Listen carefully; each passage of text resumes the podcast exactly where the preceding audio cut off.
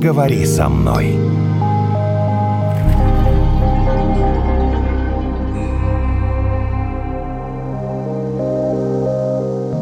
Тема брак, да. Ну, брак у нас в хорошем смысле не брак, а брак в смысле союз между мужчиной и женщиной. Так. А я когда думала о замужестве, я вот прям говорила, никогда не буду повторять ошибок, которые делают, ну, даже не родители, а просто вот смотришь там на какие-то пары.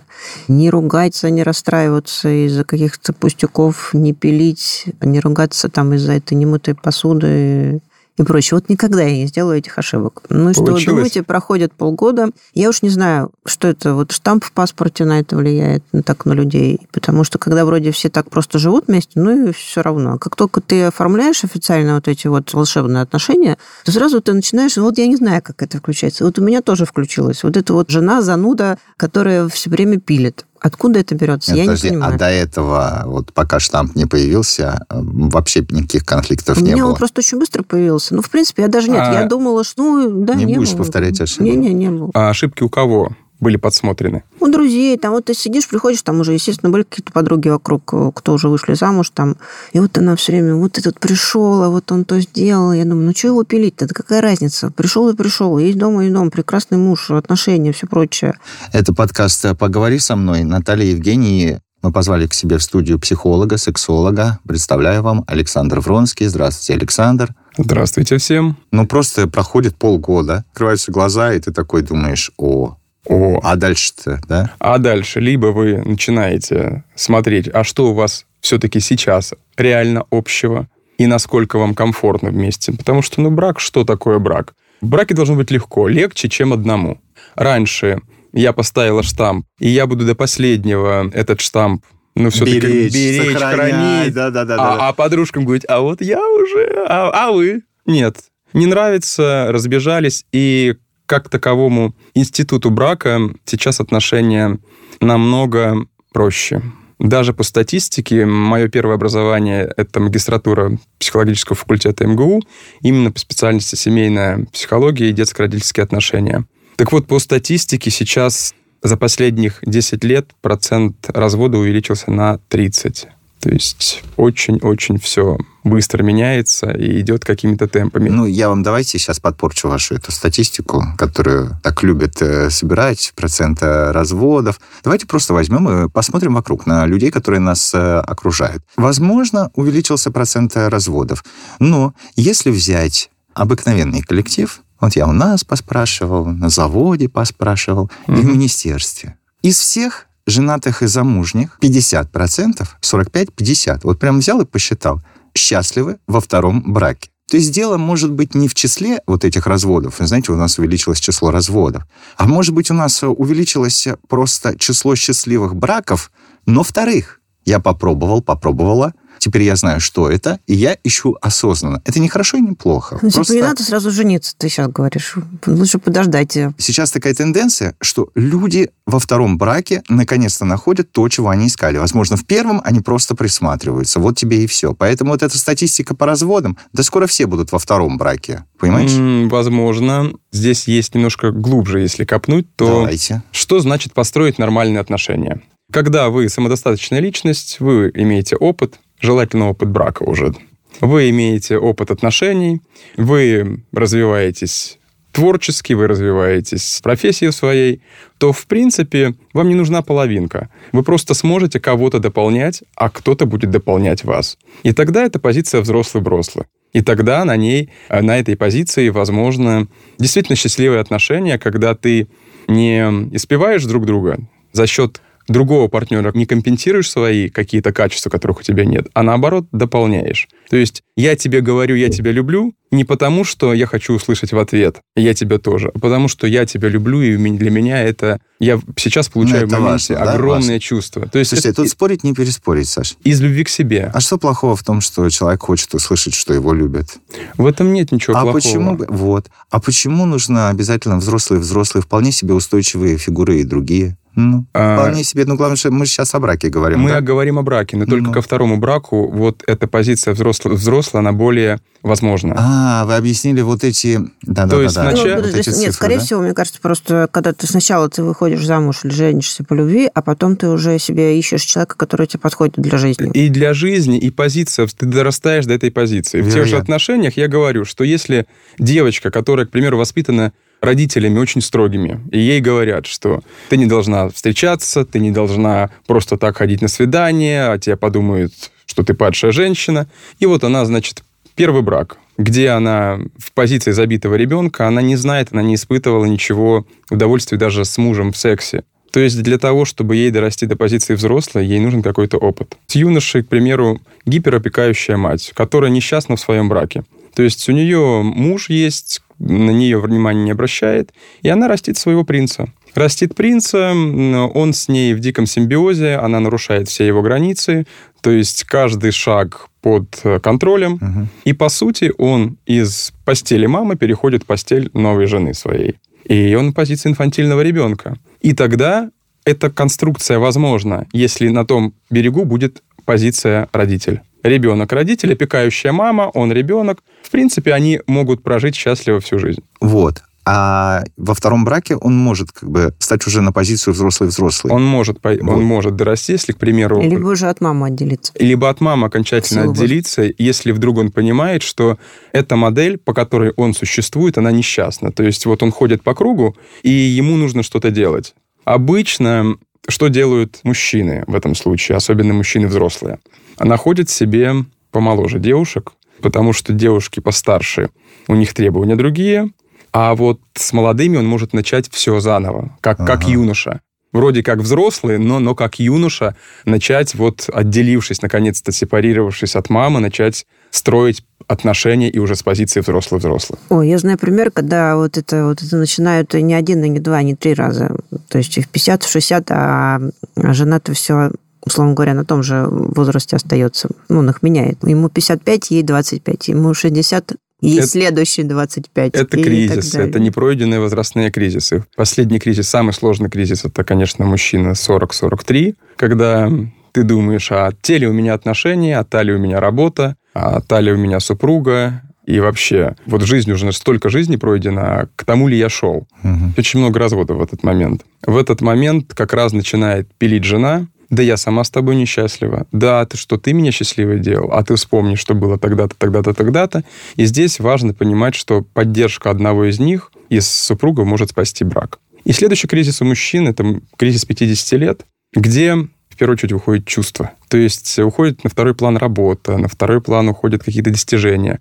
Хочется отдавать как можно больше чувств любви семье, детям, вообще близким. И это считается нормативно пройденным кризис. Если один из предыдущих не пройден, то все остальные будут... То есть он будет в 55 вести себя так, как, к примеру, 43-летний, который меняет жену на молодую, и этот кризис будет... И так постоянно повторяться. Да, мне всегда было интересно, вот ты сейчас вспомнил, мне всегда было интересно, что движет этими мужчинами. Уехать на Бали, бросить работу, все не так. Не 50, это те, которые постоянно женятся на одном и том же возрасте. То есть регулярно. Ну, вероятно, чтобы сохранить какой-то тонус. Сохранить или перепрожить. То есть, возможно, у них в этом... Они не просто женятся, они еще продолжают рожать с ними детей. Да. То есть это не просто женитьба, это еще ребенок, следующая жена, ребенок, следующая жена. Это как вы говорили, что вы точно знаете, что я не буду пилить, я не буду... Вот он точно знает, что с пятой попытки, женившись на 25-летней, он не повторит своих ошибок. Но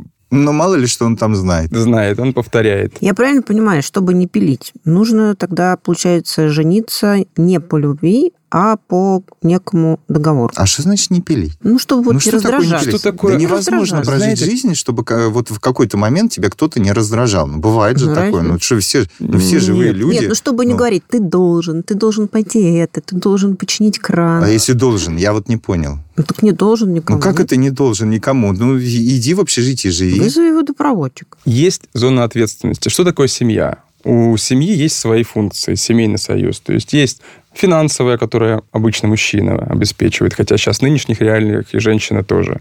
Есть досуговая, которая может и мужчина, и женщина. Есть воспитательная, которая все-таки обычно мамы больше жены используют. Есть хозяйственная функция, ее закрывает женщина. И самое главное на этапе, на первоначальном, разделить эти функции. Ты занимаешься этим вот а этим. Я занимаюсь этим. Ко мне, как к семейному психологу, приходит огромное количество пар. Знаете, в чем еще вопрос? Сложности сейчас. Во-первых, обычно все вопросы на поверхности, решения на поверхности. Вот у меня 3 детей, мне нужно отвезти их. Одну в сад, другую на кружок, третью туда, а ты только там работаешь и с друзьями пиво пьешь. Я говорю, подождите, вас хватает, чтобы прийти ко мне на консультацию. Я не дешевый психолог. А что вам стоит нанять няню, к примеру, на полставки или хотя бы пару раз в неделю, чтобы она разгрузила вас, и вы пару дней в неделю чувствовали себя абсолютно свободной. Пили пиво, да. Послушайте, друзья, но это просто логический вывод, понимаете, Александр? Простите, не хочу умалять ваше достоинство, но здесь не нужно быть психологом. Иногда нужно заплатить за то, чтобы тебе это сказали. Вот таких пар 95%. Или сказать, что мы стали абсолютно чужими. Я спрашиваю, а что вас 10 лет назад вот вдруг друге вдохновляло? Вот что было самые классные моменты? Ну вот мы были там в горах, сплавлялись по реке, на каких-то лодках. Я говорю, а что мешает сейчас это сделать? Ну работа, дети. Я говорю, детей можно родителям. Возможностей, наоборот, больше. То есть сейчас вы зарабатываете, вы можете взять гида. То есть и еще... Вы понимаете, да? Понимаете, что то, что вы делаете... Обычно у нормальных людей, мы не любим с Натальей слово «нормальный», потому что оно такое размытое, но вообще у нормальных людей этим занимаются приятели и друзья. Они говорят, послушай, 10 лет назад вы что, не можете бабушке отдать? Но здесь есть один момент. Понимаете, Александр, а через 10 лет уже не хочется вдохновляться тем, чем вдохновлялись 10 лет назад. Меняются очень сильно какие-то внутренние жизненные предпочтения у всех людей. Это же нормально. Да, понимаешь? Я понимаю. Я хотел 10 лет назад на байдарке, понимаешь? А сейчас, елки, какая мне байдарка уже? Не хочу я на байдарке. Давай пойдем в кино. Вот что меняется. Тогда очень важно говорить. 3 столпа, на которых держатся отношения. Без этого абсолютно никуда. Это говорить, слышать и слушать. Так, говорить, слышать и слушать. Ты можешь говорить, но тебя не будут слышать. Сказать, Нет, давайте сейчас про себя говорить. Значит так, говорить. Говорить, имеется в виду проговаривать, что тебя не устраивает. Да, ты ходишь и говоришь, Наташ, я уже не готов, чтобы мы с тобой сплавлялись на байдарке. На байдарках. Так, слышать. Это когда Наташа приходит и говорит... А Наташа говорит, а я бы на самом деле сгоняла. Но если ты не готов, давай найдем какой-то компромисс. Может, попробуем что-нибудь такое, чем мы не пробовали раньше? Просто пойдем скандинавская ходьба в горах. Да, вот так. Что? Господи, какая скукотища. Да, это скукотища.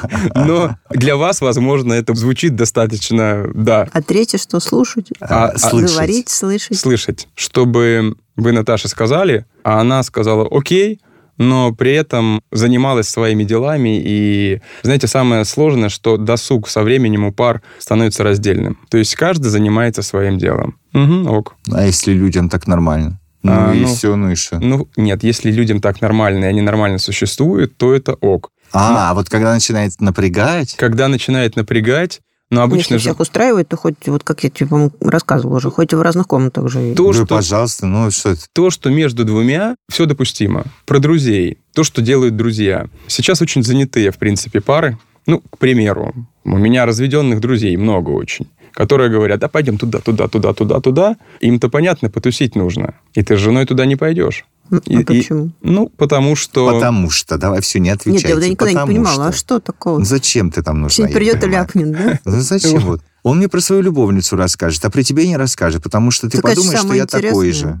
Я тебе приду домой и расскажу сам. Подумай, что такой же. Либо многие сейчас пары приходят, он меня не слышит, она меня не слышит, носки валяются, я ему 100 раз говорила.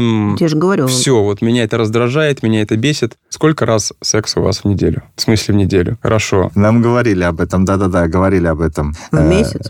Я говорю, в месяц, 1,5. И тут начинается все. То есть со временем интимная сфера, из-за этого быта, из-за того, что супруге кажется, что она тем самым наказывает мужа, она отдаляется от него. Муж, думая, что наказываешь меня, схожу-ка я с друзьями погулять. А там такие блондинки или брюнетки? 25. Да, Наташа права. И там его не пилят. Тоже до поры до времени. Там встречается блондинка, 25 лет, веселая, классная, легкая. И он вспоминает, ё-моё, такой же когда-то была моя жена. Опять же, по моей практике большой, редко кто уходит из семей. То есть они обещают этим блондинкам много чего, дарят подарки, обещают развестись, но не разводятся.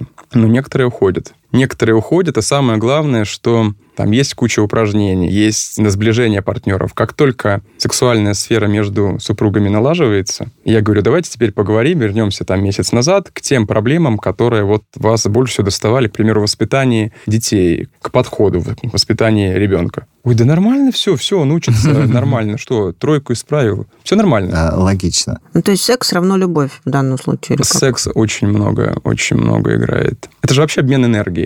А если это обмен энергией между любимыми людьми, которые знают столько друг друга, это же вообще, в принципе, огромный потенциал. Мужчинам не хватает поддержки. На самом деле так оно и есть. То есть вроде бы они делают, все куда-то бегут, спешат, не все получается, а женщина воспринимает это как должное. Ровно как и мужчины не видят огромный труд, который женщина делает дома. С детьми, типа по быту. Как должное. Ну, я же зарабатываю, что стоит это сделать? А ты сделай это все сам. И я обычно говорю, чтобы мужчина это прочувствовал, пусть он хотя бы один раз поучаствует в какой-нибудь генеральной уборке в субботу. И... Ой, это бесполезно, я могу сказать сама. Да, вот я пойду сейчас все сам уберусь. Ну, приходишь там в конце дня, и что? Пойдешь опять все заново будешь? А, нет, вместе. О, вместе это вообще убить друг друга. Ну, как вместе? Куда-то. Ну, нет, вы удивительные люди. Я как пройдусь пылесосом, уже все его там, это все выбросил. А ты что вот там не пропылесосил? Да. Думаешь, бери, делай сама.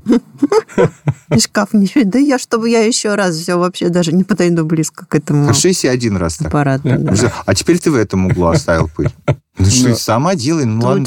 Но самое классное, в принципе, просто не обесценивать то, что делают. Вот, я тоже и говорю. Ты обесцениваешь, как вот пропылесосил, прекрасно. Давай жить. Нет, пусть она пылесосит, а ты будешь говорить, какая ты молодец. Я так согласен. Вот так. То есть разделить функции. У каждого есть все равно... Хорошая функция говорить, ты молодец. Я вот вообще за. А на самом деле это... Хвалить. Считается, что нужно хвалить. На самом деле... Вот вместо пилить, хвалить. У мужчин и у женщин разная психология. То есть как успокоить женщину, у которой просто паника, и она готова снести все вокруг. Подойти, обнять крепко, сказать, дорогая моя, ну что ты завелась? Ну я у тебя есть. Мы все вместе выдержим, мы совсем справимся. Вот. Ага. А мужчине что это? У мужчины немножко по-другому. Для мужчины важно дать время. Время все это в себе абсорбировать. Пусть сам догадается, да? Переварить.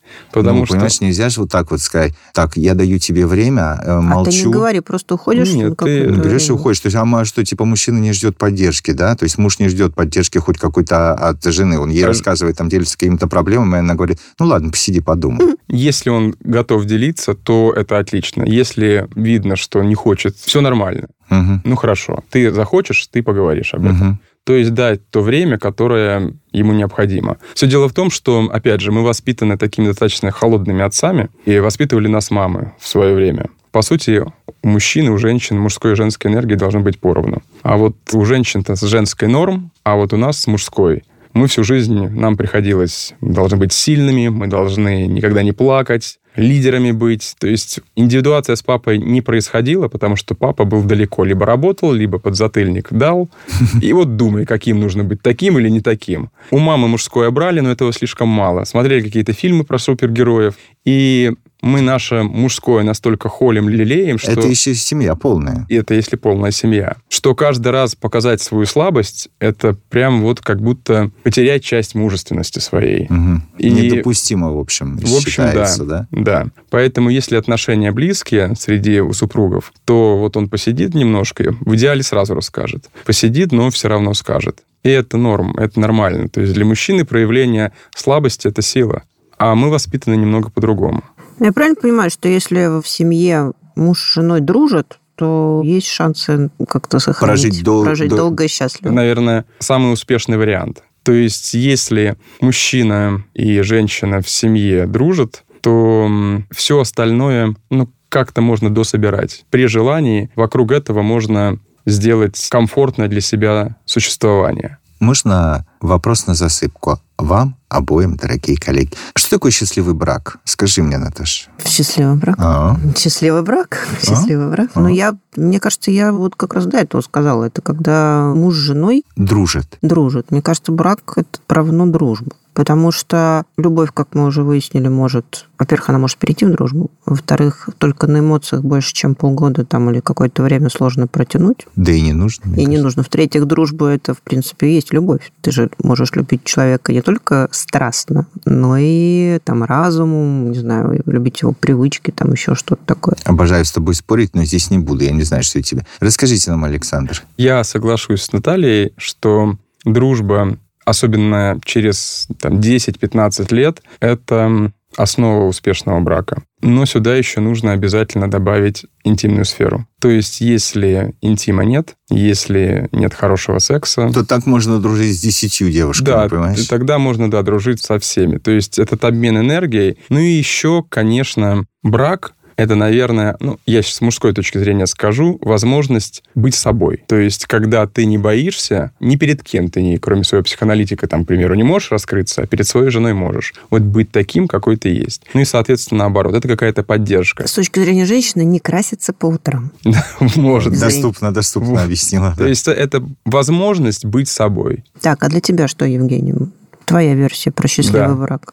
Ты хотел я задал вам этот вопрос, потому что у меня нет на него ответа. Не просто вот сейчас, пока мы с вами беседуем в эфире. Нет, у меня нет ответа на то, что такое счастливый брак, очень-очень давно. Потому что я смотрю вот на своего сокурсника Володю. Он давно женат, 25 лет. Жена. Но я понимаю, что это брак несчастливый, что он все время находится в напряжении. Но это несчастливый брак. А у тебя есть примеры счастливых? У меня нормальные. Но я не могу ходить и говорить, вы знаете, вот смотрите все на меня, у меня нормальный счастливый брак. Нет, это неправильно. Нормальный и счастливый – две разные вещи, Евгений. Просто мне кажется, знаешь, нельзя путать брак и отношения. Отношения у тебя могут быть самые разные, они могут быть бесконечными. Вот, это не значит, что это будет счастливый брак. Отношения не обязательно перейдут в счастливый брак. Ты можешь отлично провести время, быть влюбленным, счастливым и прочее, но это не значит, что у тебя будет хорошая семья с этим человеком. Брак – это же долгосрочный союз. Вы мне рассказываете.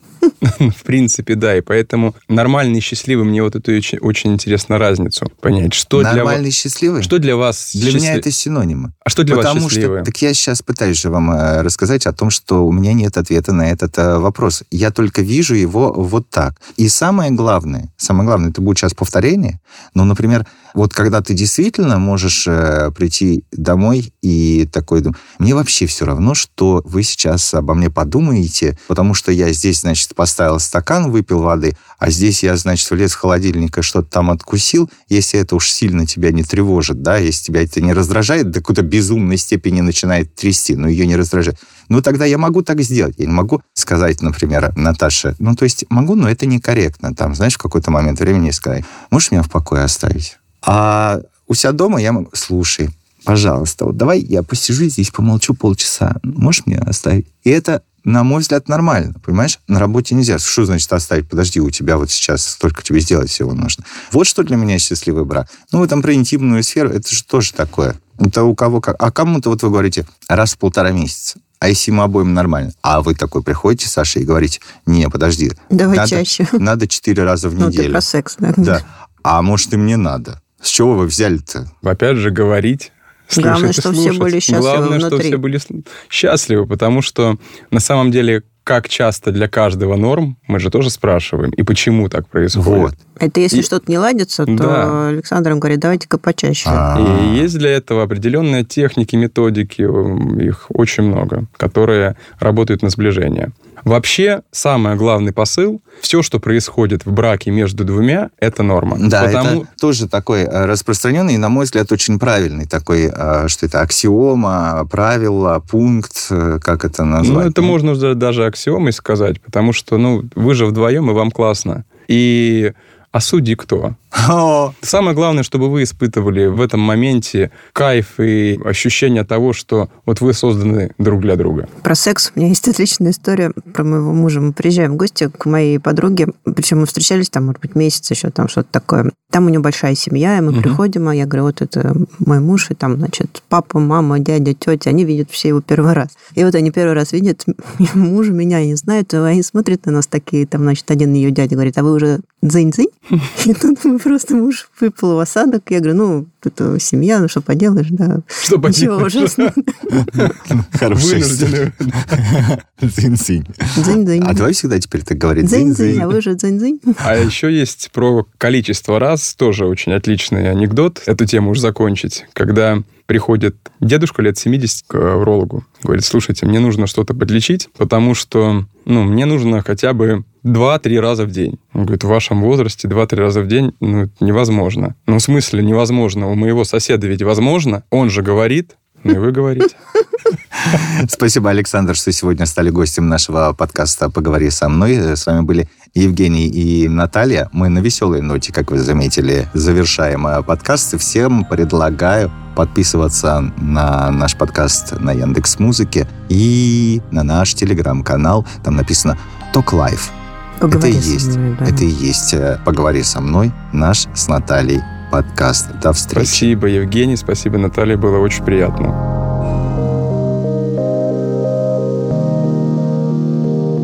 Поговори со мной.